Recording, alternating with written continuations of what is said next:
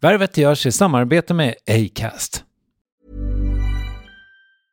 It's that time of the year. Your vacation is coming up.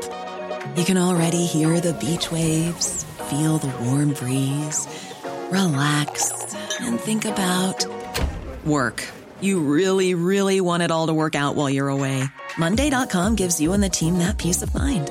When all work is on one platform and everyone's in sync, things just flow wherever you are. Tap the banner to go to Monday.com.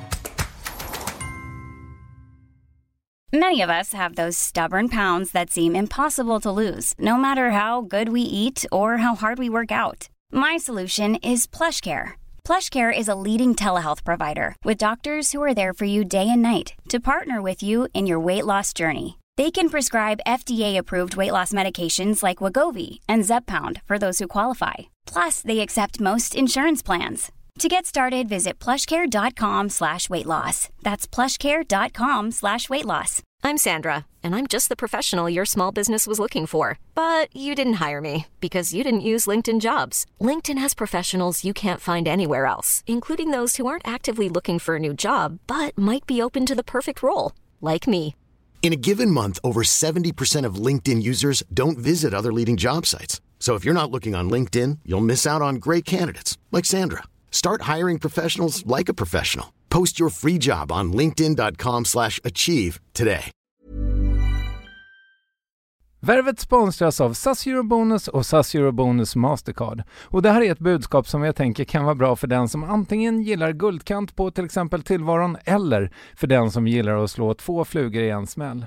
Om jag tittar på vad jag gör av med under en dag så är det typ 85% mat. Kanske tar jag en kaffe ute och relativt ofta unnar jag mig en lunch men framförallt så handlar jag middagskäk och det blir nästan alltid ungefär 327 kronor. Och jag är förvisso med i alla mataffärers kundklubbar så jag får väl något slags luddig poäng på mina köp men får jag poäng på allt, överallt? Jag får ju inte det och det är dumt, för visst, Eurobonus kan användas till resor, lounger och uppgraderingar men otroligt mycket mer, som att bo på något av de 250 000 anslutna hotellen som finns att välja mellan. Perfekt om man vill ha en staycation med sin partner eller så. Få poäng på allt överallt och det börjar på SAS Eurobonus Mastercard.se. SAS Eurobonus Mastercard.se. Tack SAS Eurobonus och SAS Eurobonus Mastercard.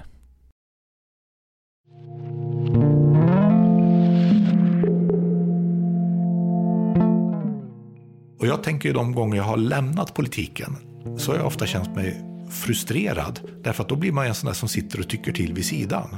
Och jag har så svårt att nöja mig med det.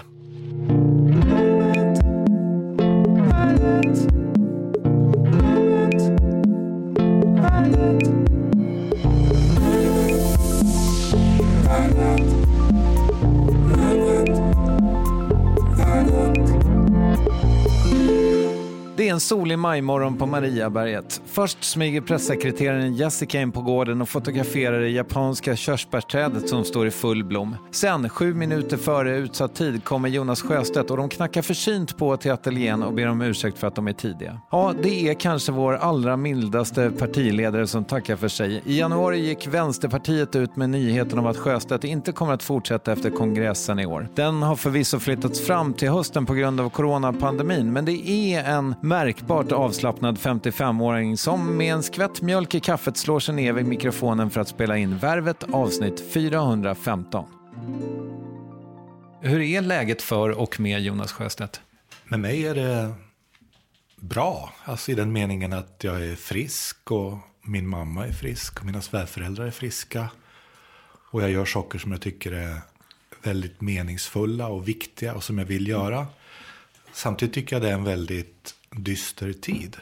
Och det är svårt att inte påverkas av all sjukdom och all död runt omkring. Man börjar ju höra talas om bekantas bekanta som går bort och som är sjuka. Och jag tänker på alla de som, ja, som, som dör ensamma till exempel, som inte får dö med sina anhöriga och så. Och det är ju väldigt smärtsamt tycker jag. Och sen alla som ser sina livsverk upp i rök. Småföretagare som går omkull. Människor som trodde de hade trygga jobb som bara försvinner över en natt. Så jag tycker att det är, det är en mörk tid, det har jag klarat mig bra. Mm. Det där är ju intressant, du som ändå rör dig i maktens korridorer så att säga. Hur, när förstod du vidden av vad vi stod inför? Jag tror att jag förstod det relativt tidigt. Man förstod ju inte omfattningen på det. Eh, men eh, jag är i den märkliga situationen att jag har min familj i Vietnam. Mm. Och till Vietnam så kom smittan tidigt med kinesiska turister. Och åtgärderna var väldigt snabba och väldigt kraftfulla. Så någon vecka där så levde jag i en parallell verklighet och det var, allt var som vanligt i Sverige. Men i Vietnam så höll allt på att stänga ner och barnens skola stängde och annat också. Men sen var det ju när man insåg vad som hände i Italien som man sa att det här, det här kommer nog komma till oss. Mm. Och det här kommer att bli långvarigt och det kommer att bli väldigt besvärligt. Och någonting som de flesta av oss aldrig har upplevt förut. Mm. Vad tänker du om, om eh, regeringens och FHMs eh, insatser under coronakrisen? Jag tänker att det är en extremt svår situation där man inte riktigt vet hur viruset funkar, och vad som är framför en. Och inför det så är det svårt att vara tvärsäker. Jag tror inte vi kommer att veta förrän i efterhand. Jag har hela tiden tänkt att det här är inte ett läge då jag ska tycka till om ett virus som jag inte vet någonting om. Utan man faktiskt ska lita på de som har jobbat med virus i hela sitt liv. Och lyssna på deras rekommendationer. Och jag tycker att det har varit en styrka i den svenska modellen att vi har gjort det. Att det inte har varit symbolhandlingar eller att man har agerat liksom i politisk affekt på något sätt. Men sen om det var det rätta vägvalet eller inte, det, det vet inte jag. Okay. jag. jag. tror vi kommer veta det om ett år. Mm. Men jag har inte tillhört dem som har varit ute och gormat och sagt att det här är fel och ni har gjort för lite och sådär. Jag tror att det är ett väldigt svårt läge. Finns det något slags nyansskillnader om du hade varit statsminister? Hade du agerat annorlunda i någon form? Ja, det är klart att när det gäller hur man hanterar människors kris i det här så hade det varit skillnad. Jag ser ju till exempel hur äldreomsorg och sjukvård i Sverige, trots att alla nu ser hur otroligt viktiga de är, står inför massbetydande neddragningar och uppsägningar. Helt orimligt. Och där tycker jag att regeringen gör fel. Mm. Som inte ger, alltså, vi är nästan i ett läge där det finns hur mycket pengar som helst till företag. Och jag säger inte att det är fel att stödja företag, för det är nödvändigt på många sätt. Men där väntar neddragningar för de som verkligen står i frontlinjen inför det här. Ja, det är också så att man vaknade för sent när det gäller äldreomsorgen. Det dör väldigt många på våra äldreboenden. Och eh, där finns det stor anledning till politisk självkritik. Jag är absolut ingen expert i, i ämnet, men som jag har förstått det så i Norge där man var mer restriktiv så kom det ju in även hos dem på äldreboenden. Det, jag tror att stoppa det helt är nog ja, i stort sett omöjligt. Och sen är det det här som jag tycker är svårast av allt. Det kanske är så att Norge och Finland och Danmark har det värsta framför sig. Medan vi just nu är på väg igenom det värsta. Mm. För mig ser det ut så. Mm. Eh, och är det så, då kanske vi ändå har gjort rätt. Är det inte lite intressant att det har blivit synonymt med att vara liksom höger, att ifrågasätta Tegnell? Ja, jag tycker också det där. Man kan ju tänka sig att högern skulle vara mer Ja, den är ju på ett sätt mer auktoritär. Man ska lita på myndigheter och ha mer repression, eller vad man ska säga. Men det är på något sätt vänstern som är eh, den som säger att nu ska vi agera kollektivt, lita på myndigheter. Det är, det är en tid att hålla ihop och kanske vänta med en del kritik tills vi vet bättre. Mm. Medan eh, det parti som kanske har stuckit ut är ju Sverigedemokraterna som har försökt att driva lite populism men det har väl inte gått så bra, ärligt mm. talat. Nej. Alla partier har ju gått ner, även ditt, liksom, utom eh, sossarna. Eh, varför är det så? Jag tror att det handlar om nationell samling. Att det är en kris. Det är en riktig kris för människor. Och då sluter man upp. Och en del av det blir att man sluter upp bakom sin regering och sin statsminister. Det blir på ett sätt samma sak. Alla de här pressträffarna med svenska flaggan, allt det här med att vi ska hjälpas åt. Och det finns väldigt mycket fint tycker jag. Det är ett läge att hjälpas åt. Det är ett läge då alla måste dra åt samma håll på ett sätt. Eh, och då går det även in i politiken. Och så det är en, en coronaeffekt. Det är det som dominerar helt i människors tankar och vardag på olika sätt. Och den ser faktiskt likadant ut i stora delar av världen. Det är bara de länder där ledarskapet är helt av, tokigt, som i Brasilien med Bolsonaro, som man tappar i förtroende. Så att, eh, ja, det är, en, det, är en, det är en global effekt som jag tror kommer att klinga av sen också när vi kommer ut på andra sidan av den här tunneln. Samtidigt så har ju eh, Löfven fått kritik för att han har liksom inte då varit tillräckligt tillgänglig och sådär. Och kanske liksom, det är väl en kritik som kanske har gått igenom i hela hans ledarskap, att han har varit lite osynlig. Så är det att han har aldrig trivts så bra i debatten. Nej. Och det är klart att, att debattera och att ställa upp på långa intervjuer, det är också att ta risker i politiken. Mm. Att få obekväma frågor som frågas igen och igen och igen. Och det stämmer nog att regeringen har undvikit det. Vad tänker du om Löfven så här långt? Jag har ett kluvet förhållande till Löfven. Jag har stor respekt för personen Stefan Löfven. Vi umgås inte särskilt mycket eller så. Och på inget sätt privat. Men eh, jag har alltid tyckt att han var en sympatisk person som på något sätt gör sitt bästa i svåra situationer. Politiskt så eh, har ju Måren förstått att det finns inte mycket vänsterpolitik där. Han trivs rätt bra med att gå åt höger och det har varit hans plan hela vägen. Mm. Att gå den här vägen. Och där är vi oeniga mm. i politiken. Men det är två olika saker. Jag tänker på den här krisen att jag jämför mig ju inte med att vara statsminister. Det är något helt annat än att vara partiledare. Men jag kan ju se lite grann hur det är på närmare håll. Jag har en respekt för arbetet. Att gå upp tidigt på morgonen, att alltid läsa på, att jobba stenhårt för det man tror är sitt lands bästa. Det har jag en, en respekt för och jag är övertygad om att det är det som Stefan Löfven försöker göra. Mm. Men eh, kommer han vinna valet nästa gång? Det får vi se. Mm. Jag tror ju att eh, eh, Socialdemokraterna var ju i stora problem när krisen kom. Och de problemen finns kvar när krisen är över. Rödgröna väljare avskyr marknadshyror och att slå sönder människors anställningstrygghet. Och det blir ännu mer obegripligt om vi har hög arbetslöshet och många har fått gå från sina jobb. Och när vi har kunnat se hur smittan sprids där trångboddheten är som störst. Och hur många av dem som nu riskerar att smittas i äldreomsorgen inte ens har en fast anställning, inte ens kan sjukskriva sig. Och den politiken är ju helt ur tiden. Mm. Och den har de lovat att gå tillbaka till. Och de måste sluta med det helt enkelt om de ska ha en chans. En tidig fråga i en intervju med dig just nu måste ju nästan bli... Nej, du hade ingen gissning. Nej. Nej. Har du slutat slå din fru? Eh, jag har ju aldrig någonsin slagit min fru. eh, eh, och det där är ju ett klassisk retorisk fråga. Ja. Ska vi ge en bakgrund bara? Ja, nej men ja, det, ibland går ju liksom svallvågorna höga på sociala medier. Mm.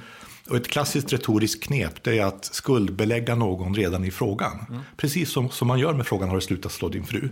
Säger du ja, då har du slagit henne. Säger du nej, då slår du henne. Mm. Du kan bara svara fel.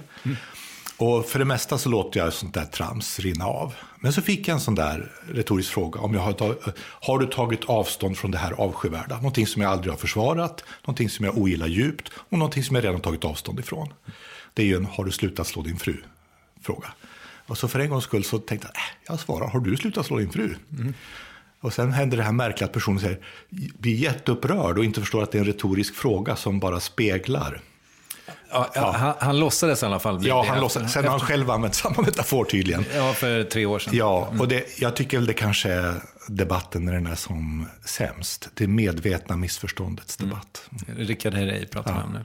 Och den här typen av dispyter, kommer du sluta med det nu när du avgår som partiledare? Mitt kommenterande av dagspolitik kommer jag ju sluta med. Det lämnar jag till en ny partiledning. Det ska de få sköta själva. Det ska inte jag vara stå snett bakom axeln och tycka till om. Men jag är ju en väldigt politisk person. Och känner mycket i politiken. Alltså det, så jag kommer säkert vara med i politisk diskussion. Och säkert kommer jag ibland att hamna i diskussioner på sociala medier också. Men jag hoppas ju kanske få vara mindre dagspolitisk och mer eh, sånt som jag bara gillar. Mm. Att det finns så mycket hat på sociala medier, det kan man ju se då liksom i just den här debatten. Om man läser ner i trådarna så att mm. säga så blir det eh, brunare och brunare åt det ena hållet i alla fall och kanske mörkrödare åt det andra. Men vad tänker du om det här hatet på sociala medier? Nej, det är ju sorgligt och destruktivt för den politiska debatten. Och det är att många vanliga människor går ju inte dit. Man vill inte, man vill inte beröras av sånt. Man vill inte bli utskälld av personer som man inte känner och som, inte, som är anonyma för sånt som man inte har sagt. och så. Men eh, det finns också mycket kärlek på sociala medier. Mm. Och det, jag skulle säga att det finns mer kärlek. Och mer eh, hederlig debatt och åsikter. Um, och jag brukar ganska osentimentalt blocka alla som, som ljuger eller är rasister eller sådär. Jag tycker inte de kan, behöver inte profitera på mina sociala medier. De kan få hålla på sina egna, sina egna två följare och brottas med dem. Mm. Eh, men, eh, och de som är kvar då, det är, det är ofta ett fint samtal tycker jag. Och ibland får man ju en relation till människor via Twitter och Facebook som jag använder mest då som blir nästan som en vänskapsrelation. Eh, man följer människor som blir sjuka och som blir friska och som går igenom olika saker i livet. Så jag tycker det på det stora hela är någonting bra. En rikedom och ibland så får man väldigt kvalificerat mothugg. Och det tycker jag man måste tåla. Man måste kunna tåla andra argument. Mm. Men inte lögner, oförskämdheter och rasism. Du fick väl mycket kritik för i just det här eh, Richard Herrey-bråket var ju att på en affisch som Vänsterpartiet hade gjort där du står i centrum så figurerade då en person med AFA t-shirt i bakgrunden. Var det eh, lite dumt? Ja, men självklart. Hade vi sett det så hade inte han fått vara med. Mm. Det är helt, man ser inte vad som står på tröjan heller. Jag vet inte vilka tröjor de har. Och eh, jag tror också så här att om man lutar sig tillbaka och funderar det är klart att vi inte ville det. Mm. Hade vi sett det där så hade vi bett honom gå därifrån. Och det tror jag man förstår om man inte är illvillig. Men man kan missförstå allt bara man anstränger sig lite. Ja, så det var ett misstag helt enkelt? Ja, men självklart. Mm. Och ibland, ibland sker det misstag. Det är ju så. Mm. Det är få av oss som är perfekta. Mm.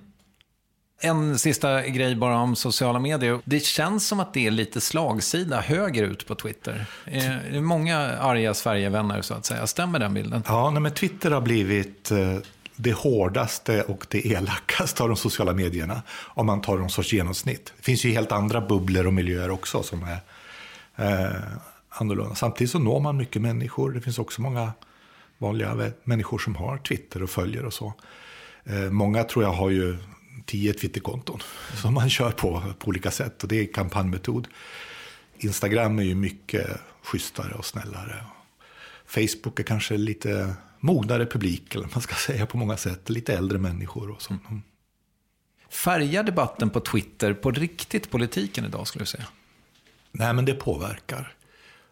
Det påverkar därför att jag är rädd att det skrämmer människor från debatten. Man vill inte vara med om sånt där.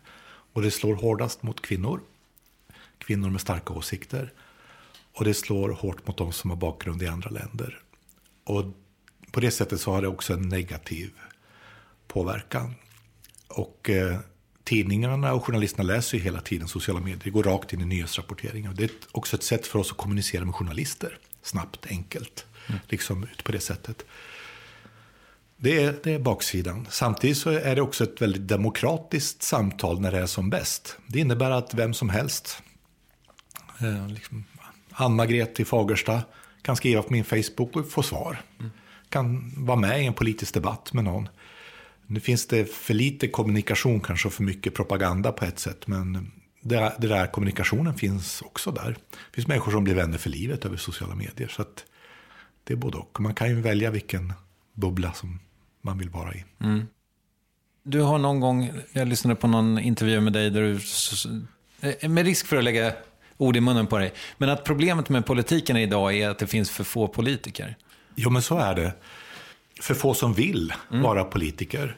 Och för många tror jag som tvekar. Man, man, man ser att man skulle vilja med klimatproblem och välfärden och ojämlikhet och allt sånt där. Men man undrar om det är värt det. Mm om det finns en form för en själv. Och de flesta människor trivs ju inte med elakheter och medvetna missförstånd. Eh, men eh, jag tror att man också ska se att det är kanske några tusen personer som håller igång det här tatet i Sverige. De är väldigt aktiva och väldigt uttänkta och väldigt organiserade. Men de är en liten skärv av debatten egentligen. Och du har blockat alla tusen? Jag är uppe i 3000 nu tror jag. Oj, okay. alltså, från början hade jag dåligt samvete när jag blockade. Tänkte, men sen, äh, de försöker bara åka snålskjuts på mig och sprida massa rasistisk dynga utan att kunna stå för vilka de är. De får blockas. Ut med dem. Jag tror att det var Lina Thomsgård som gjorde en ganska fin bild av sociala medier. Att man, att man ser det som sin, alltså ens Twitter då, som ens lägenhet till exempel. Och ifall någon knackar på och har en jätteful brun hörnsoffa som den ska ställa in mitt i ett rum. Det vill man inte ha. Nej. Nej då, då, då får ju den personen stanna ute i hallen med sin Jag, jag brukar hörnsoffa. tänka det som att det är en människa man möter på gatan. Och är det en människa som skriker någonting lögnaktigt åt mig, ja men då går jag ju därifrån. Mm. Jag lägger, lägger ingen tid på det. Är det en människa som vill prata med mig men vägrar säga vem den själv är. Ja, för mig är det som hyfs. Även om man tycker helt olika sätt. Jag heter Jonas, men jag tycker det här om vad du gör. Ja, men då, då struntar jag i det. Och jag försöker följa ungefär samma regler. Sen kan man vara... Finns, jag har ett par på Facebook som är urborgerliga. Men de har en schysst ton. De är oense med mig i nästan allt. Men de får vara där. Därför att de, de, de är ute efter en politisk debatt. Om vi nu då ska lite grann summera din tid på jobbet så att säga. Fånig sportfråga, men hur känns det? Eh, nej men det känns bra i den meningen att jag nog trivs bättre och bättre med att vara partiledare. Och känner mig lite coolare inför att vara partiledare. Kanske därför att jag sagt att jag ska sluta också. Så att jag tror att jag kommer att lämna med en blandning av lättnad och vemod. Eh, Och jag kommer nog sakna det också. Jag tycker att det är meningsfullt, det är också svårt och det är krävande. Men, eh, men jag tycker om det. Jag tycker jag möter, det låter säkert som en klyscha, men jag möter många fantastiska människor. Och privilegiet att få intressera mig för saker, hur ett land funkar, hur man gör bra saker. Och det är jag tacksam över. Du är 55, ser det ut som, när du kliver av. Vad, vad gör den tanken med dig? Jag tänker ju att jag har 10-15 år till att jobba och göra kul saker. Och eh, jag vet ju inte riktigt vad jag ska göra mer än att jag ska flytta till Vietnam. Och eh, jag tycker att det finns något väldigt, det finns något otroligt lockande i att gå från ett liv där min kalender sträcker sig inte bara månader utan år framöver. Till att tänka att nu kan jag nog välja lite grann själv vad jag vill göra. För vad jag vill arbeta med, hur jag vill försörja mig. Och att det kanske kan vara någonting helt nytt som jag aldrig gjort förut. Jag tycker det, det, det känns jättebra. Blir det fik? Jag tror att det kan bli fik, åtminstone på deltid. Nu är det ju så att även i Vietnam så är det ju en ekonomisk kris. Alla turisterna är ju borta. Fiken slår igen. Hur det kommer att se ut när jag kommer dit någon gång, förhoppningsvis då före jul i år. Det har jag inte en aning om. När vi såg sist så pratade du mycket om bakning. Är det fortfarande ett intresse för dig? Det är det, men man bakar ju inte åt sig själv. Nej, du, och du har ingen familj hemma längre? Nej, jag har haft barnen här ett tag. Okej. För att när skolan var stängd i Vietnam. Men nu är de tillbaka och ska gå i skolan, för den öppnar igen. Och på jobbet så jobbar ju alla hemifrån som man ska göra. Och stå där och baka bröd till sig själv. Det, nej, det gör jag inte. Nej, jag fattar. Mm. Så nu köper bröd. Ja, eller yoghurt kanske. Men i stort då, vad tänker du om det politiska landskapet över den här perioden? Hur har det förändrats under de åren? Jag har en ganska kluven känsla till det också. Ena sidan känner jag att vi i vänstern har blivit starkare. Vi är många fler och vi har fler röster. Och vi har kunnat också höras, tycka på ett bättre sätt i debatten. Men Sverigedemokraterna har ju vuxit ännu mer. Och jag tycker, för mig har det varit en sorg att se den här intoleransen välla fram i Sverige. Hatet, föraktet, hånet mot människor på, som har flytt till exempel och så. Eh, jag tycker att det har förgrovat politiken och intoleransen har spridit sig. Jag har eh, gott hopp om att det där ska vända. Och jag tror på ett märkligt sätt att den här krisen kommer att göra att människor omvärderar vad som är viktigt. Det är faktiskt så att i slutändan så är det sammanhållning, solidaritet, organisation, att människor betalar sin skatt så att folk i äldreomsorgen får sin lön, att man hjälps åt. Det är det som gör att ett samhälle funkar. Man har ju kunnat se det historiskt att kriser kan leda samhället åt väldigt olika håll. Jag tror inte man kan dra, liksom, sätta likhetstecken mellan 30-tal och nu eller efterkrigstid och nu. Men några av de bästa perioderna har kommit ur svåra lägen. När man har byggt upp välfärdsstater, när man har lyft människor ur arbetslöshet och fattigdom, när man har gjort stora reformer. det kan vi göra nu också. Mm. Det faktum att vi har stängt gränserna och så vidare, det har gjort att flyktingströmmarna har minskat. Rasismen således, eh, liksom, alltså man kanske fokuserar mer på coronakrisen än invandring. Så är det, men det räcker väl med en flykting för att de ska hetsa upp sig, tänker jag. Mm. Mm. Så. Sen tänker jag också att vi har haft en lång, lång period då samhällsutvecklingen har präglats av ökade inkomstklyftor. Och det tycker jag man ser så tydligt. Det är bara att åka runt vilken svensk stad som helst med bussen eller cykla runt och se det. Eh, mycket privatiseringar, kortsiktigt vinsttänkande. Och det där blir ju ganska värdelöst i det här läget känns det som. Man ska lösa gemensamma problem. Så jag hoppas ju att den här eran av eh, privatiseringar och avregleringar och inkomstklyftor når sitt slut. Ja, samtidigt så tänker jag så här, under de åtta år som du har eh, liksom haft makten i ditt parti i alla fall, så har ju inkomstskillnaderna ökat, klassklyftorna har ökat. Går det liksom, lämnar du walkover med lite ogjort ärende? Alltså jag tänker att jag är en del av en rörelse. Jag kommer att fortsätta vara det. Jag kommer att fortsätta arbeta politiskt för det jag tror på. Och eh, jag tycker i den här tiden då många bara accepterat det, att klyftorna ökar, så har vi varit en av de få andra rösterna. Och jag eh, tycker att vi fightades rätt väl med våra procent i ryggen när vi gjorde statsbudgeten. Det var vi som gjorde reformer om eh, ta bort avgifter i sjukvården, eh, satsa på barnfamiljer som har riktigt tufft med underhållsstöd och sommarlovsaktiviteter och busskort som är viktigt i människors vardag och mer pengar till välfärden. Jag tycker att vi har varit den klaraste rösten för någonting annat. Sen har utvecklingen som helhet har vi inte förmått vända. Men vi har visat att det går. Att med politik gå åt ett helt annat håll. Och eh, jag tror också därför att det är därför stödet för oss har ökat. Tänker du att du eh, på något sätt eh, har misslyckats? Ja, det är klart att saker inte är som jag skulle vilja att de var. Det finns ju all anledning att se på klimatfrågan och på ojämlikheten som enorma utmaningar som ligger framför oss. Jag har nog aldrig inbillat mig att jag ska ändra det själv. Jag har tänkt att jag är en del av en rörelse som förändrar saker i samhället. Och så har samhällen alltid förändrats. Och själv är jag egentligen ingenting om jag inte är en del av en rörelse. Mm. Och jag tänker fortsätta vara en del av rörelserna. Känner du att du personligen har uträttat någonting under de här åren? Ja, det tycker jag att jag har gjort. Eh, jag tycker att vi har eh, fått igenom konkreta reformer som har förändrat. Vi såg till att regeringen Reinfeldt föll, till exempel, var vi med och gjorde. Vi, eh, vi har liksom påverkat hela det politiska samtalet, det politiska innehållet. Men det är liksom så att man blir ju aldrig färdig. Och jag tror inte man blir färdig heller. Mm. Utan man, man håller liksom på för det man tycker är bra.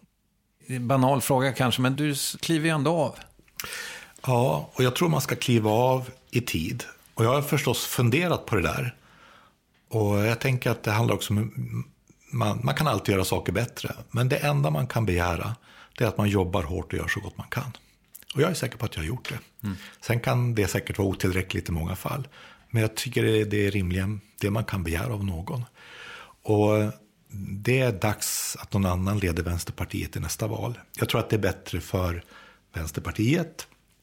Jag tror att det, jag vet att det är bättre för mig och min familj. Mm. Eh, och jag tror att man ska inte tro att man är oersättlig. Om jag skulle fråga dig vem du helst ser som din efterträdare så kommer du inte svara på det va? Nej, det kan jag inte göra. Nej. Tyvärr, alltså jag får ju den frågan men och det, det viktigaste egentligen är att det är av respekt för de som ska utse min efterträdare, det är partiets medlemmar. För skulle jag gå ut och säga den här personen är bäst, skulle jag göra det då skulle jag gå ut och föregripa deras beslut. Och det ska inte jag göra. Utan det är faktiskt deras sak. Och det kan hända att de väljer att gå en helt annan väg än den som jag gått under de här åren. Men då är det medlemmarnas val. Mm. Om du inofficiellt har en favorit, så att säga, vet den personen om det då? Det kan jag inte heller säga. Okay. Jag, jag vill hålla mig borta från hela det ämnet. Ja, ja, ja. Eh, därför att det, det vore att föregripa beslutet. Och jag tycker att det, det ska en ordförande inte göra.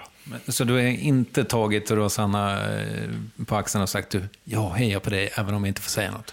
Nej, Nej. utan jag försöker vara extremt eh, noggrann med hur jag hanterar det här. Jag fattar. Mm.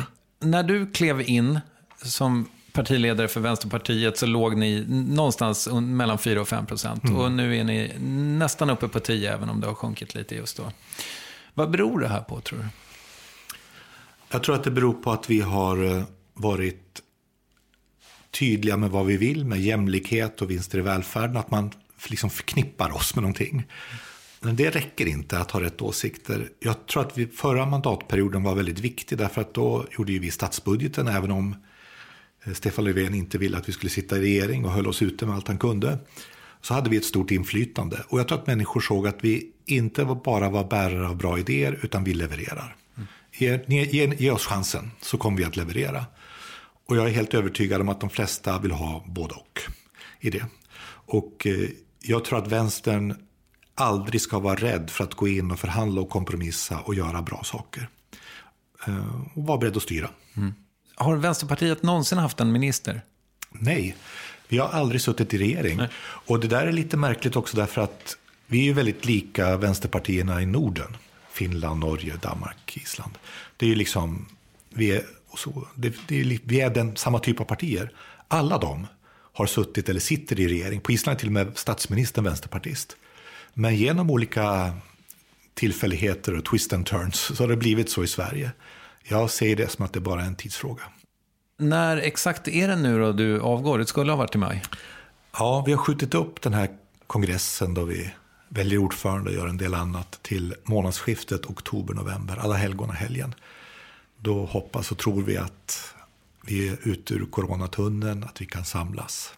Vad brukar man få av partiet när man avgår? Ja, man brukar få en present. Jag okay. tror min företrädare fick en elcykel. Ja, ja. Så att kanske någon vedklyv eller vedcykel eller någonting. Jag vet inte eh, vad man får. Guldklocka? Nej. Nej, jag tror inte det är riktigt det vänsterpartigrejen med Nej, guldklocka. det kändes inte så. Nej. Har du en guldklocka? Jag har faktiskt ingen armbandsklocka alls. Jag ärvde en klocka efter min far. Den har jag. Det är som ett minne av honom. Eh, men annars kollar jag på mobilen. Jag vet vad klockan är. Ja, men du har inte pappas klocka på dig idag? Nej, jag, nej, jag brukar inte ha armbandsur längre. Men jag har, har kvar den och kommer nog alltid ha kvar den. Mm. När du väl eh, tackar för dig så att säga, då är tanken att flyttlasset ska gå till Hanoi? Så är det. Och min eh, tanke, den bild jag haft framför mig hela tiden, det är att jag ska ta färjan till Helsingfors och sen tåget genom Ryssland och genom Uzbekistan och genom Kina. Men nu är alla gränser stängda. Mm. Och jag vet ju inte om de eh, hinner öppna igen. Så vi får se hur jag åker. Men ja. jag, då åker jag till Hanoi. Ja, men och den resan, hur, långt hade, hur lång tid hade den tagit? Jag hade tänkt att ta en månad på att åka. Och det finns en del platser som jag liksom har drömt om att se. Som jag tänkte se på vägen. Vilka då? Ja, faktiskt framförallt eh, Samarkand och Bukhara och Nokos och kanske Ush och Kashgar och så. Sidenvägen. Ja. Där har jag aldrig varit. För jag antar att du ska väl ha med lite grejer också hemifrån? Nej? Alltså det är, familjen är ju redan där. Och mycket av mina grejer är där. Så att, eh, jag har nog bara en ryggsäck. Ja, okay. Hyr ni ut? Eh, för ni har ett hus i Umeå? Ja, och det kommer vi ha kvar. Det. Umeå blir vår fasta punkt i Sverige. Och det är ju tillfälligt ändå med Hanoi, även om det är flera år. Mm. Men eh, kan man hyra det eller? Det ligger på... Nej, Nej. Vi, vi är där på sommaren när vi är hemma. Så. Jag antar att du har varit ett antal gånger i Hanoi redan? Mm, jag har varit det flera gånger. Vad är det för plats? Hanoi är en växande asiatisk storstad som förändras från månad till månad. Små fantastiska gränder där man eh, har lokala matmarknader och små butiker. Får ge plats åt enorma skyskrapor, tunnelbana och motorleder. Stan har växt från någon miljon till uppåt 10 miljoner invånare. Och det är en otrolig aktivitet och folkliv. Människor som klipper sig på gatan, köper kokosnötter, eh, får grejer lagat. Men en väldigt vänlig storstad. Trafiken är helt manisk. Man liksom, I början kommer man inte över gatan, men sen är det bara att gå rakt ut. Liksom motorcyklar och mopeder överallt. Men jag har lärt mig tycka väldigt mycket om Hanoi för att vietnameserna är så, de har sån integritet. De är aldrig, upplever jag, som påflugna eller besvärande eller sådär. Men frågar man dem så försöker de alltid hjälpa till och är vänliga. Väldig värdighet tycker jag folk har i Vietnam. Och väldigt lite rå fattigdom. Många städer är ju liksom de här som tigger och man ser folk som sover på gatan. Det har jag nästan aldrig sett i Hanoi. Det finns säkert någonstans. Inte prostitution heller eller så. Så att stark kultur och otrolig omvandling. Det känns som att mycket har redan försvunnit, men en del finns kvar. Kvinnor som kommer i de här traditionella trekantiga hattarna med cyklarna fullastade med blommor eller frukt som de säljer på gatan. Och står och pratar och så. Vietnam är också ett otroligt vackert land. Mm. Landskapet är fantastiskt. Jag har varit eh, kanske 48 timmar i Hanoi eh, och jag minns det väldigt starkt, den här taxifärden då från flygplatsen in till Hanoi med fälten och dimman och rishattarna, eller vad mm. det heter väl inte rishattar, men det var så jävla filmiskt. Det är ju det, och så stora delar av Vietnam är så. Det är ett otroligt vackert land. Och väldigt traditionellt på ett sätt på landsbygden med byarna och människor på fälten. Problemet är att dimman är luftföroreningar. Mm. Precis som i andra asiatiska städer som Dhaka eller Beijing eller så. Så är luften så dålig att det är direkt hälsofarligt att gå ut flera mm. dagar. Jag minns ju också att, eh, jag hade med mig en ettåring som var ganska tung. Och barnvagn och Hanoi funkade sådär kan jag säga. Mm, det kan jag tänka mig. Det gick, alltså, folk gjorde allt på, på trottoaren mm. utom att lämna plats för till ja. exempel eh, just eh, ja, barnvagn. Nej, men så är det. Ehm, det ser man inte så ofta. Eh, samtidigt upplever jag vietnameser som ganska barnkära. Mm. Att man tycker om barn. Och man, jag tycker man ganska sällan hör barn gråta och sådär. De är liksom nära de vuxna. Och ofta är det mormor eller farmor som tar hand om barnen. Och så. Vad tänker du om, om regimen då? Ja, det är ju en diktatur och en enpartistat. Man ska inte ha några illusioner. Eh, och det är viktigt tycker jag på ett sätt att skilja landet och folket från regimen. Det finns inga fria val, det finns inga fria medier. Det räcker med att blogga eller jag tror du skulle kunna sitta i fängelse i Vietnam mm. för det du säger i verbet. Mm. Eh, så att, eh, och vietnameserna förtjänar demokrati och att få välja vilka som styr dem. Mm. Kommer du på något sätt verka för det? Ja, jag kommer alltid att vara för det och säga det tydligt och så. Sen det är inte så lätt att verka politiskt i Vietnam i en enpartistat. Det är inte tillåtet med andra partier. Mm. Hur trivs din familj där? De trivs bra. Mina barn går i skolan där. Privatskola? Eh, nej, det är en internationell skola mm. som är driven av FN. Okay. Eh, Sverige var med och startade den en gång i tiden. Så ja, det är väl någon sorts blandning kanske. Mm. Ja. Men den här eh, tanken om du, att du skulle starta café, är det liksom lite en metafor för ett nytt liv? Ja, men det är det nog. Och kanske en dagdröm mm. ibland. när, när man är på väg hem från ett möte långt bort och sitter på tåget. Tänker man har haft ett...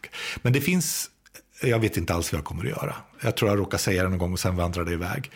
Men jag tänker så här att det är lätt när man bor utomlands att leva ett expatliv. Mm. Där man har det ganska bekvämt, man umgås med andra utlänningar. Men jag skulle verkligen vilja jobba någonstans där jag jobbar med vietnameser. Nu kan man väl också kanske tänka sig att det är någon slags övergångsperiod att du blir lite hemmaman och så, eller? Jo, nej, men vi har ju haft en deal, jag och Ann, genom åren. Att vi, vi delar på vem som täcker upp för den andra. Eh, och hon har ju stått tillbaka för mig i flera år när jag varit partiledare.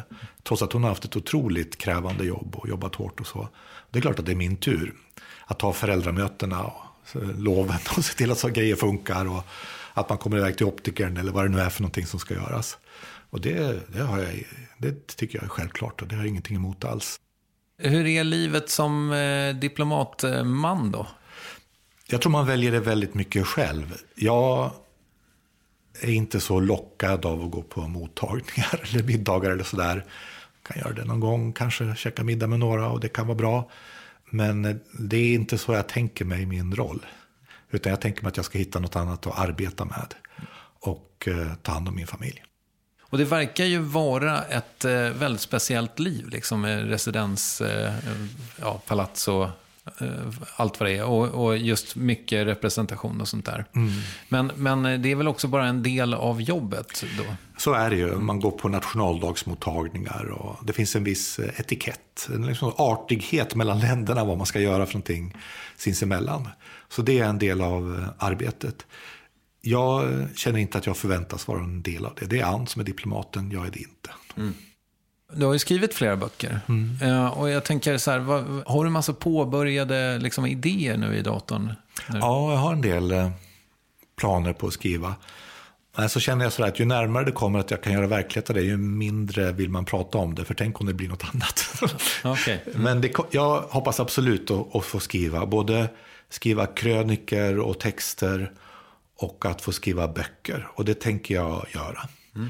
Sen eh, får vi se vart det bär. Jag skulle gärna prova också helt nya saker. Jag drömmer om att få göra grejer som jag aldrig gjort förut. Mm. Så som? Jag skulle älska att få göra ett reseprogram till exempel. Eller, eller sådana där saker. Okay. Eller kanske ja, jobba med klimatvänliga resor. Ja, något sånt där. Kanske. Jonas eh, Sjöstedt åker tåg i Asien? Kanske det. Ja, okay. ja. Men mm. är det på något sätt alltså att du har haft möten om det? Och så, eller? Nej, nej, det är inte. Okay. Det är bara mina tankar. Sådär. Och ifall det är någon som jobbar på produktionsbolag och lyssnar nu? Ja, kan de höra av sig. Ja. Mm.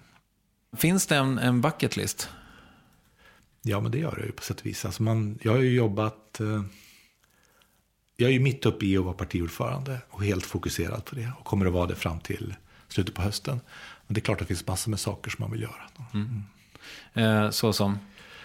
Ja, men både att jobba mer normala timmar och få prova helt nya saker. Att få, få...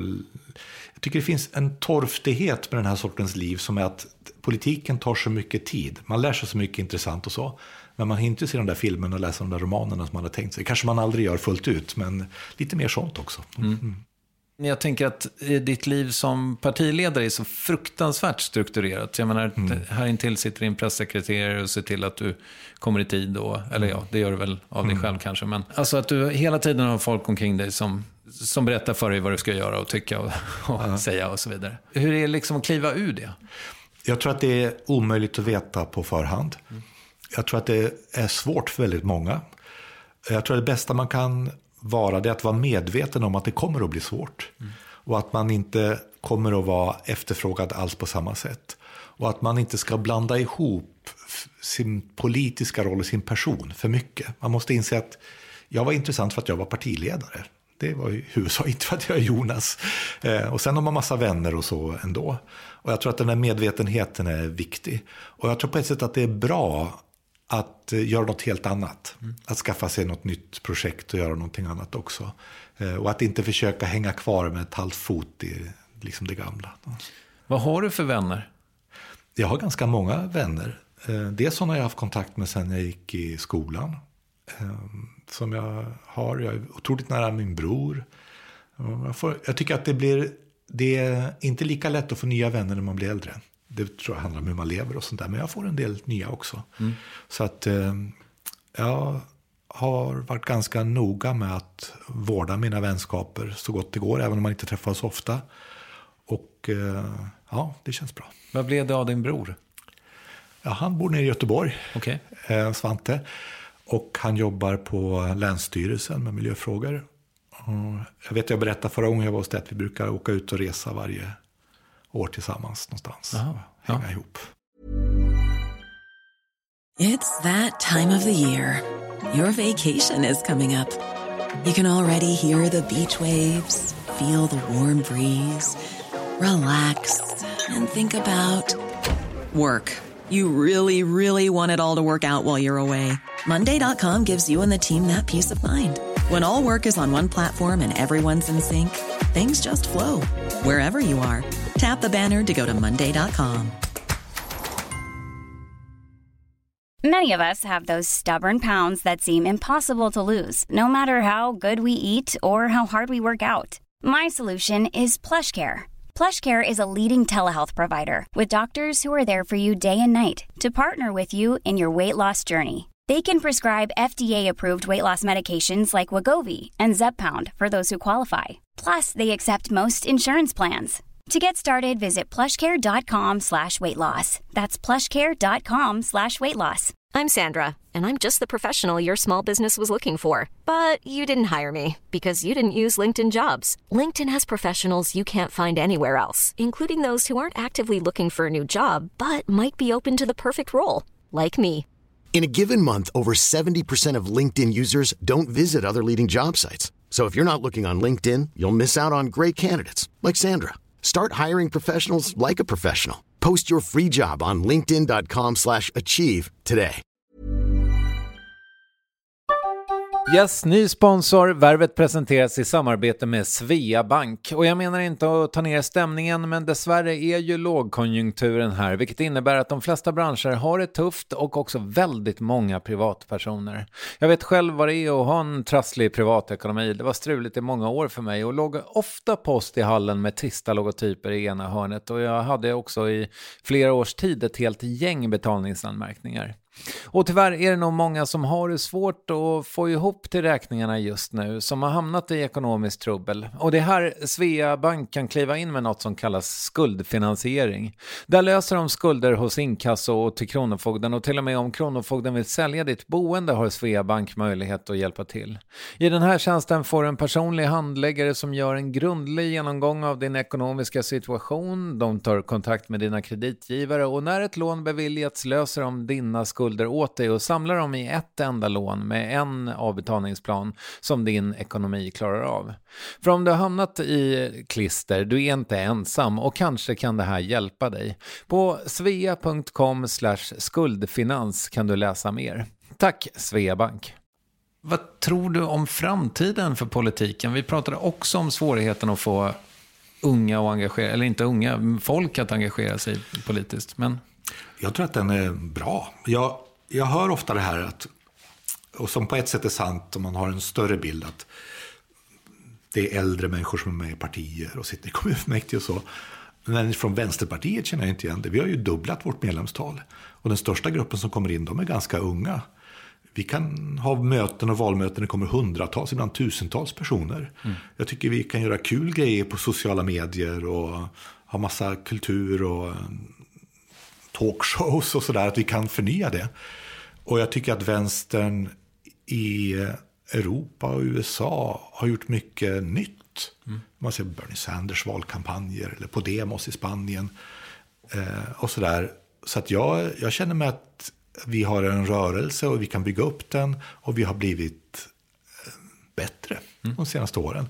Så, så, på det sättet går det absolut att förnya politiken och, och ger den både nya former och bra innehåll. Jag tror att många rörelser kommer att förändra samhället. Jag tror klimatrörelsen kommer att göra det. Jag tänker att eh, vi går mot en enorm eh, politisk debatt och konflikt om anställningstrygghet och det här som man har tänkt göra med att slå sönder den, som inte kommer att lyckas. Därför att människor kommer inte att acceptera det. Mm. Fackföreningen kommer inte att acceptera det. Men folk kommer att säga att det är helt orimligt. Och jag tror att det kommer att lyckas. Jag tänker att med robotiseringen och så, att jobb kommer ju vara mer liksom, kanske lite mer frivilligt. För jag har tänkt att om jag nu ska satsa pengar på något så borde jag göra det på utbildning. För jag tror att människor kommer vilja liksom, eller kunna odla sina intressen mycket mer i framtiden. Vad tror du om det? Så kan det absolut bli. Men det blir inte så av sig självt.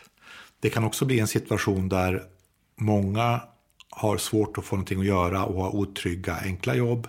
Medan några få har jättemycket innehåll och god försörjning och så. Men man kan också välja att utbilda alla som har jobb och de som är arbetslösa så att de kan följa med i den tekniska utvecklingen. Man kan välja att gå ner i arbetstid och ge människor eh, större möjligheter att göra sånt som man odlar sin trädgård, vad man vill. Eh, men det där är helt beroende av politiska beslut. Men möjligheten att människor behöver jobba mindre och att man kan utbilda sig mer, den finns ju absolut där. Men det är helt ett politiskt vägval. Det vi har sett på en del håll, det är ju ett, snarare en utveckling av att man får ett prekariat, en stor grupp som lever ur hand i mun. Jag tycker det är så tydligt nu i krisen, några veckor efter folk får gå från sina otrygga jobb i Storbritannien och USA så står de i brödköerna. Mm. Så kort var vägen däremellan. Och det är ju ett dåligt samhälle. Mm. Det, det, goda samhället är det när man inte behöver några brödköer. En diskussion som jag har blivit allt kanske mer eh, tongivande, eller vad man ska säga, under senare år är ju det här med parallellsamhällena och de mm. utsatta områdena och så vidare. Vad, vad, vad, är liksom din vision, vad är ditt recept för att få bukt med det där? För mig handlar det om klass och jämlikhet några saker är helt avgörande. Att vi har likvärdiga skolor där människor får lika bra utbildning oavsett var man bor och där människor möts i skolan. Helst en statlig skola utan vinstintressen. Det är inte så konstigt. Det är, titta på våra grannländer så är de mycket närmare det än vad vi är. Vi har valt en sämre väg än vad de har gjort. Det handlar om inkomstskillnader. Människor bor ju där de bor på grund av att de har lite pengar eller mycket pengar. Och ökar inkomstskillnaderna så ökar de här klyftorna. Det handlar om möjlighet att ha trygghet. Alltså du får inte ett förstahandskontrakt om du inte har ett fast jobb på många ställen. Det är liksom så praktiskt på många sätt. Och det fina är att vi har ju löst det här förut. Vi vet ungefär vad man, vad man ska göra för någonting. Vi kommer bygga massor med bostäder. Och då kan man faktiskt planera en stad.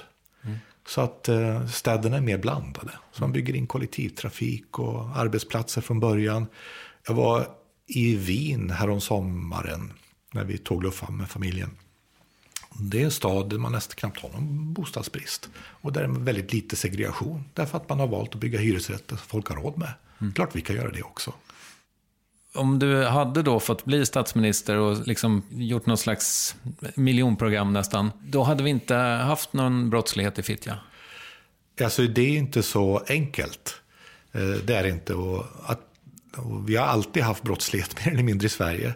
Sen är det till stora delar en myt att den generellt ökar. Men brottslighet har också alltid haft lättast att få fäste där många lever utan trygg försörjning, dåliga familjesituationer, fattigdom. Det är ju ingen slump att de kriminella gängen kan rekrytera bland en viss grupp killar i, i Sverige och i hela världen att det ser ut så. Och det är ingen ursäkt för brottslighet, för någon sån finns inte. Brottslighet är liksom, och det drabbar också brottslighet drabbar ju också människor i de här områdena väldigt hårt. Många är rädda och osäkra och så. Eh, men ska man lyckas bekämpa brottslighet, då är det ju väldigt klokt att se till att eh, killar klarar skolan. Mm. Att familjer får stöd. Att man inte bor i fattigdom. Eh, att det finns en annan väg. Vad är din liksom vision, eller kanske Vänsterpartiets vision för invandringsfrågan då, som ju har varit så het de senaste tio åren? Jag tycker det är viktigt att asylrätten finns kvar. Att människor som verkligen har liksom verkliga skäl att, eh, att lämna sitt land därför att man annars förföljs eller fängslas eller så, har någonstans att ta vägen. Nu stängs det mm. runt om i världen och i Europa. Och det, det gör att massor med människor kommer att fara väldigt, väldigt illa.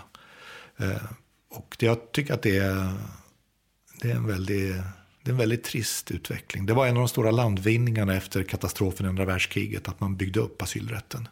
Det var det, och det hjälpte människor som kom från Chile eller från Ungern eller från andra ställen också. Och eh, det är som ett eh, Svarte Petter, där länderna liksom skruvar åt efterhand. Jag tror att man måste ha ett gemensamt europeiskt ansvar och att man måste fördela det. Sen eh, måste man också vara tydlig med att man, man, kan inte, jag tror inte man kan ha fri invandring. Det går inte. Utan man måste ha ordning och reda och koll på läget. Mm. Prövning av asylskäl, en del kommer att få ja, en del kommer att få nej. Och får man nej så får man inte vara i Sverige. Så ser det ut. Eh, en annan del av migrationspolitiken är ju att, jag tycker det är så på ett sätt konstigt, på ett sätt inte, men många som är stenhårda mot asylsökande tycker att företag ska kunna ta hit folk lite hur som helst och utnyttja dem på byggarbetsplatser eller restaurangkök. Och där är ju en allt större andel av migrationen till Sverige har ju varit det här parallellsamhället. Människor som bor på madrasser i lägenheter i någon förort och jobbar hårt utan trygghet. Rädda för polisen, papperslösa och så. Och jag, jag tycker att man måste få man måste få koll på arbetskraftsinvandringen så att man inte utnyttjar folk. Men man ska ha en möjlighet att söka asyl. Ser du några politiska styrmedel för att få lite bukt på det här med den geografiska snedfördelningen med, med folk i Sverige helt enkelt? Alltså, Norrland håller på att utarmas totalt, förutom storstäderna då, eller ja, städerna mm. som du bor i till exempel. Men, sådär. men skulle man kunna lösa det här på något sätt? Att man fyller Sverige uppifrån så att säga? Ja, men jag tycker att man borde ha, alltså det är en av de stora lärdomarna tycker jag också av flykting krisen som var 2015-2016. Eh, att det var ju, man kan säga, fattiga kommuner och stadsdelar som gjorde grovjobbet. Och skolor som redan hade det tufft, dit de flesta kom. Jag tycker man skulle behöva lite gammal hedlig centralstyrning. Mm. Man ska sprida ut över Sverige flyktingmottagandet. Alla skolor ska ta emot nyanlända. Men ingen skola ska ha 40 procent nyanlända. Jag tror att det vore mycket bättre för det man kallar integrationen. Och jag tror det vore mycket bättre för vilken sorts land Sverige blir. Att man faktiskt träffar varandra. Det förutsätter att man bygger hyreslägenheter även i de rikaste kommunerna och stadsdelarna och sådär. Och att man, eh, att man har liksom en, en tanke och en styrning eh, av det här. Men om, om all, min, den lilla släkt som är här bor i Tensta och jag kommer hit, ska inte jag få bo där? Då måste jag bo i Vilhelmina? Ja, i början får man ju bo dit man blir anvisad så att säga. Och eh, jag tror också att om det fanns arbete och lägenheter på fler ställen, då skulle man också bo på fler ställen. Många väljer ju att flytta vidare i Sverige. Och det, det hänger ju på sånt som att det finns hyreslägenheter och, och möjligheter att göra det. Om vi lite grann byter ämne, men kanske ändå håller oss kvar i, liksom, i politiken på något sätt. Vad, vad gör dig ledsen rent politiskt? Ja, dels, en del har vi ju berört och det är det här hatet. Alltså det här blinda hatet mot alla människor på flykt eller mot, som ibland också går mot alltså, det kan vara hbtq-personer eller liksom andra saker. Men sen har jag väldigt svårt för eh, arrogansen och klassföraktet som ibland lyser igenom. Den här liksom teoretiska modellen av att alla har samma chans. Så ser ju världen inte ut. Världen är väldigt orättvis. Eh, och människor har väldigt olika förutsättningar. Och det är den världen som vi arbetar i. Och då blir det liksom en teoretisk konstruktion. Att eh, alla har samma möjlighet. Så, så är det inte. Men politiken kan ge människor möjligheter. Och bygga upp trygghet och välfärd. Och, och det är för mig det, det goda samhället. Mm. Min fördom om politik är ju att om man är inne i den så kommer man 85 procent av tiden känna sig ganska jävla frustrerad. Ja, men det, det ligger en del i det. Att det, eh, det bygger på kompromisser, ibland blir man nedröstad. Mm. Men eh, jag tror man också ska ha en insikt om att det är genom att organisera sig med andra människor på lång sikt som man förändrar saker. Och det är ett, det är ett långt liksom, arbete tillsammans. Det är ganska kul att göra ihop också. Och meningsfullt. Och jag tänker ju de gånger jag har lämnat politiken så har jag ofta känt mig frustrerad. Därför att då blir man en sån där som sitter och tycker till vid sidan. Och jag har så svårt att nöja mig med det. Jag vill vara organiserad på något sätt med, med andra människor. Och man kan ju också vända på det och säga att titta på allt det fina och bra i vårt samhälle. Ja, men det har ju byggt upp av människor som har organiserat sig. Det är ju verkligen så bokstavligen. Som har kommit med idéer och liksom gjort de där sakerna. Och, och det gäller fortfarande. Alltså om du fortfarande ska vara eh, en så engagerad människa, då kan du väl inte driva fik? När man kan göra många saker. Och jag tror att eh, jag kommer att fortsätta att vara politiskt aktiv på olika sätt. I samhällsdebatt och i organisationer och på olika vis. Men jag tror att det är klokt att gå mellan olika roller och olika perspektiv. Och att man ser saker på olika sätt beroende på var i livet man är någonstans. Och nu har jag varit mitt i. Mm det här liksom partipolitiken så länge. Jag tror det är nyttigt, nyttigt för mig mm. också att kliva av det ett tag. Har du redan fått några erbjudanden om andra jobb? Mm, jag har fått ett par stycken. Och, Landshövding i Närke? Eh, nej, eh, jag kommer ju att bo i Hanoi. Eh, Landshövding i Hanoi? Ja, jag tror inte det nej. är något för mig. Nej, men det, och jag, jag tycker det känns väldigt skönt att få göra det. Samtidigt är det så att jag är ju mitt uppe i det jag vill göra och det händer så otroligt mycket. Jag tänker inte jättemycket på det som kommer sen nu. Jag tänker mycket mer på hur ska vi omvandla otrygga jobb i äldreomsorgen till fasta anställningar. Hur ska vi se till att eh, de som har enskild firma inte går omkull? Mm. Hur ska vi se till att eh, det inte blir nedskärningar i sjukvården? Jag är väldigt mycket mitt uppe i mm, det jag är. Sen kommer en annan dag så småningom. Mm. Det, det, brukar väl alltid bli så när en eh, partiledare kliver av att eh, har man eh, viss popularitet så sjunker den då med en ny ledare så att säga innan den personen har ja. fått förtroende. Hur, hur, ser du på det? Nej men det, så är det och man ska veta det. Att oavsett, och det, det är också så enkelt att folk vet inte vem man är. Mm. Det tar väldigt tid. För mig tog det ska säga, två valrörelser innan jag var mer allmänt igenkänd och att många upplevde att de hade någon sorts kläm på vem de tyckte att jag var och så. Och det händer ju fortfarande. Jag tycker det är kul när man är ute och så känner folk inte igen en alls. Därför att eh, folk, det är så otroligt olika. En del följer partipolitiken varje dag. En del gör det nästan inte alls. Mm. Men en sån här grej som jag är lite nyfiken på är hur du ser på liksom misslyckanden i det lilla. Jag hade Nyamko Saboni ganska nyligen här som berättade att hon liksom efter en agenda-debatt eller så kan liksom ha svårt att somna för att hon sa något knasigt. Eller du vet, mm. Eh, har, har, du också den där typen av grubblerier? Ja, men så är det. De bästa replikerna kommer alltid i efterhand.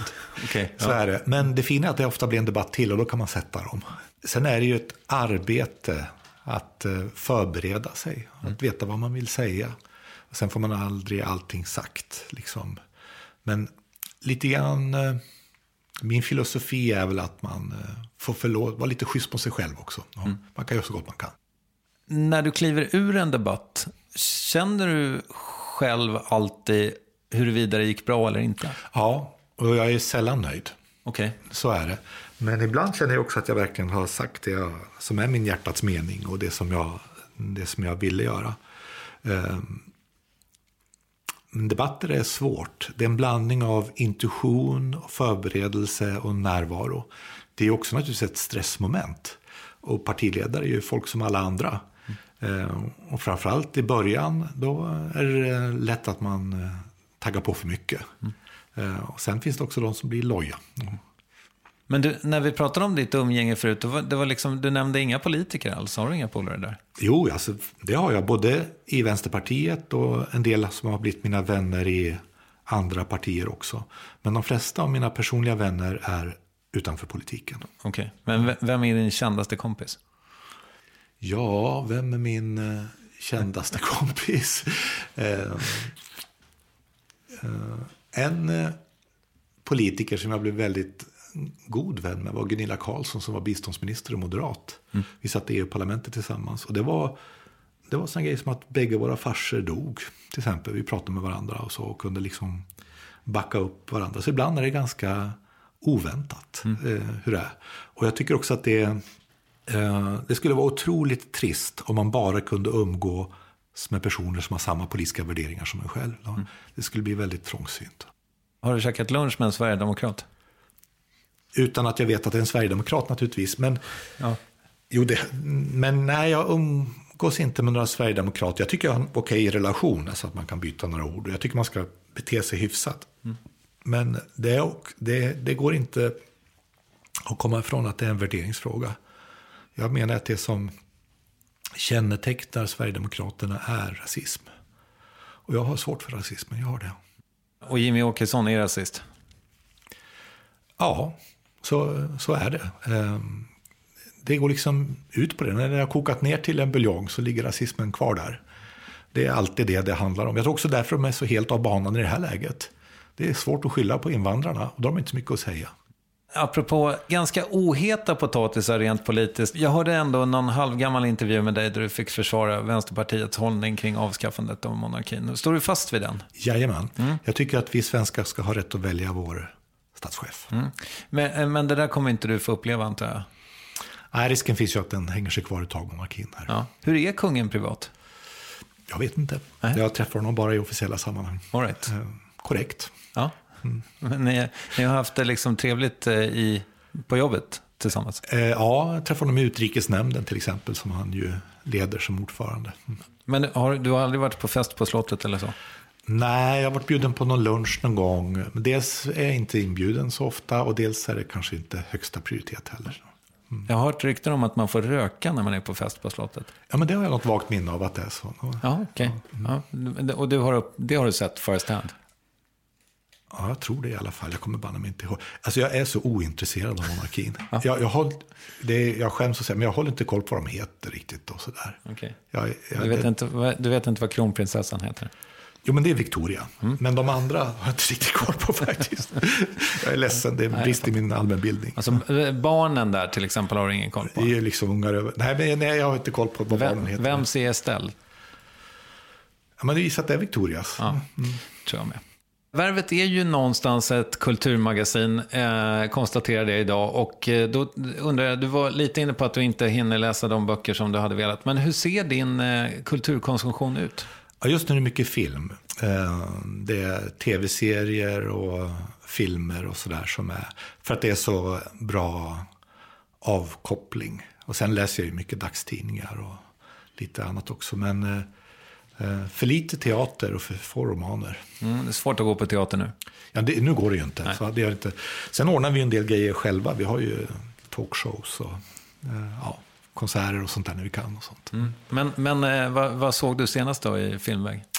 Alltså nu ser jag Fauda, den här israeliska agenthistorien. Jag har ju varit rätt mycket i både Palestina och Israel. Mm. Jag tycker det är en lite hemtam och intressant miljö att, att se. Mm. Tror, tror, du, vi, tror du att du kommer att uppleva någon slags lösning i den konflikten under din livstid?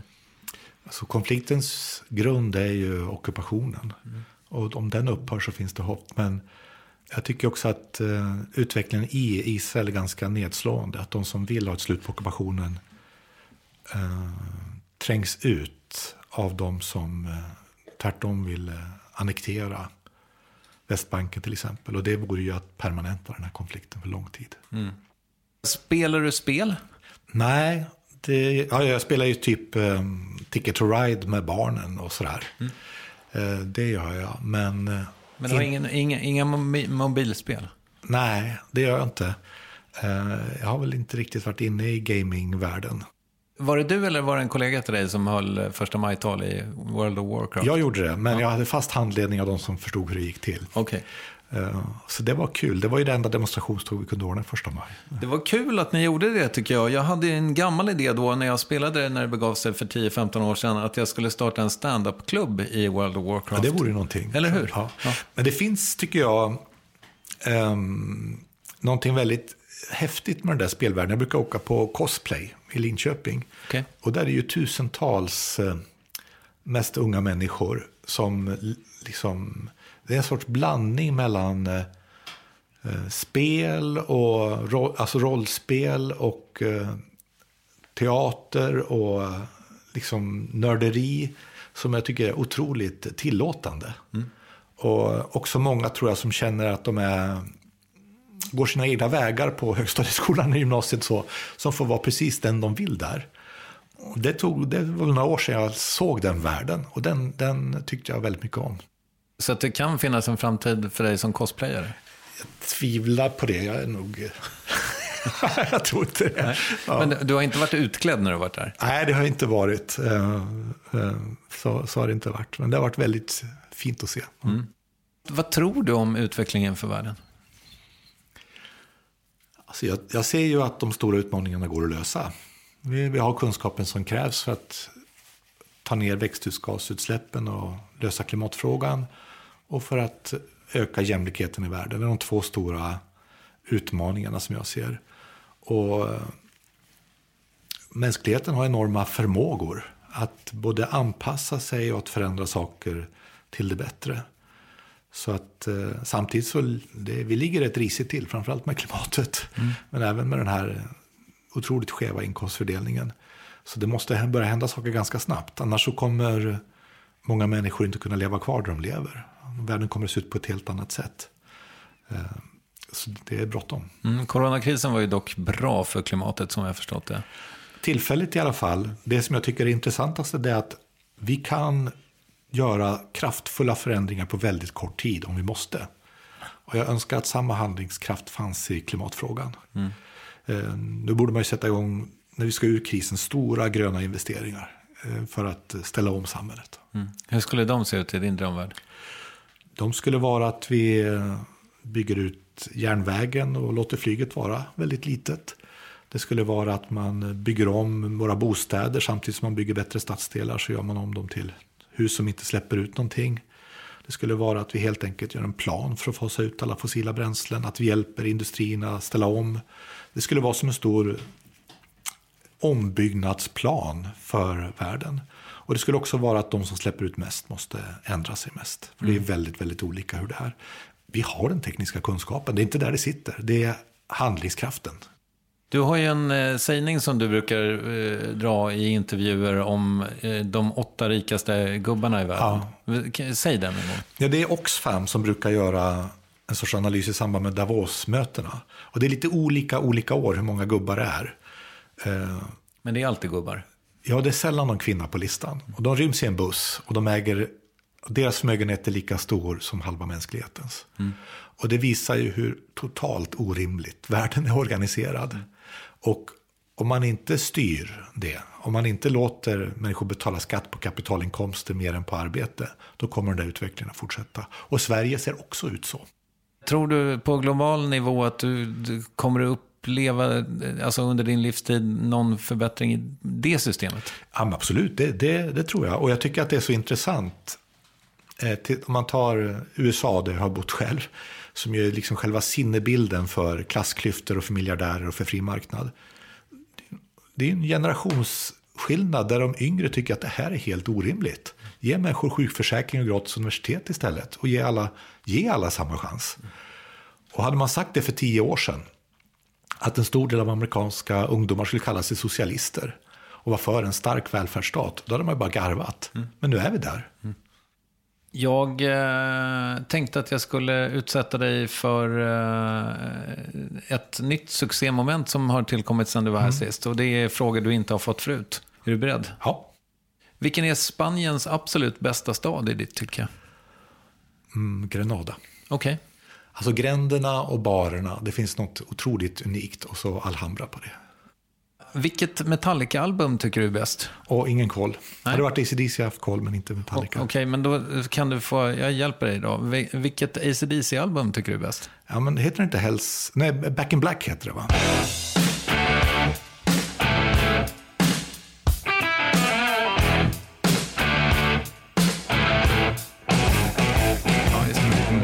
Omslag. va? Ja.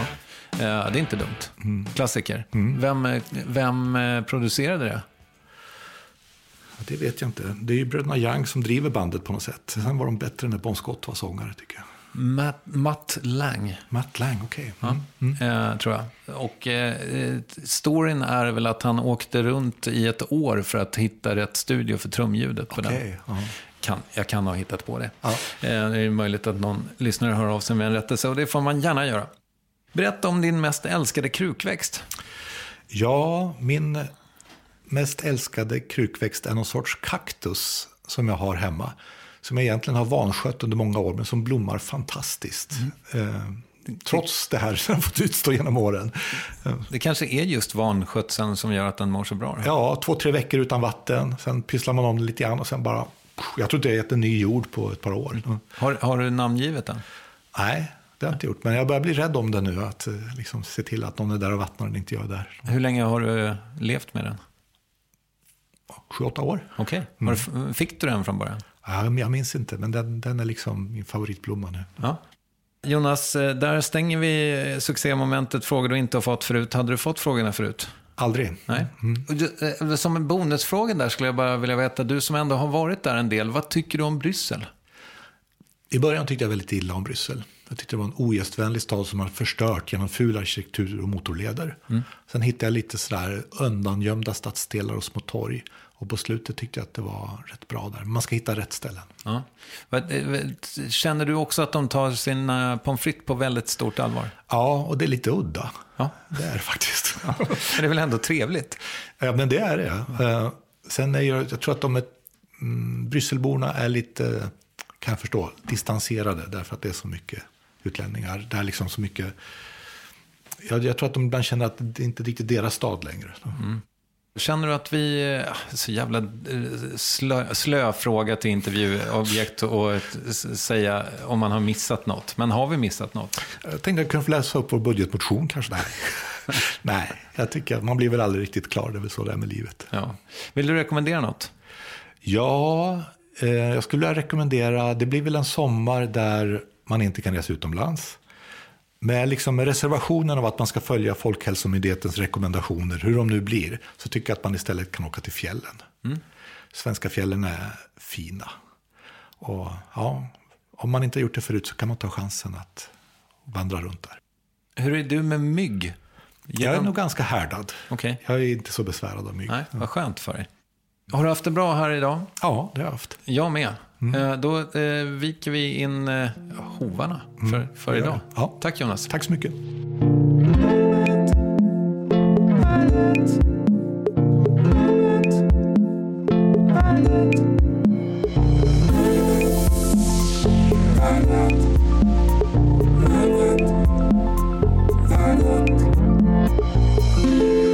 Ja, och det går alltså fortfarande givetvis att följa Jonas Sjöstedt på Twitter om du inte är blockad alltså. J. Sjostedt heter han där. Men kolla framförallt in hans uppvärvning på Värvets Instagram.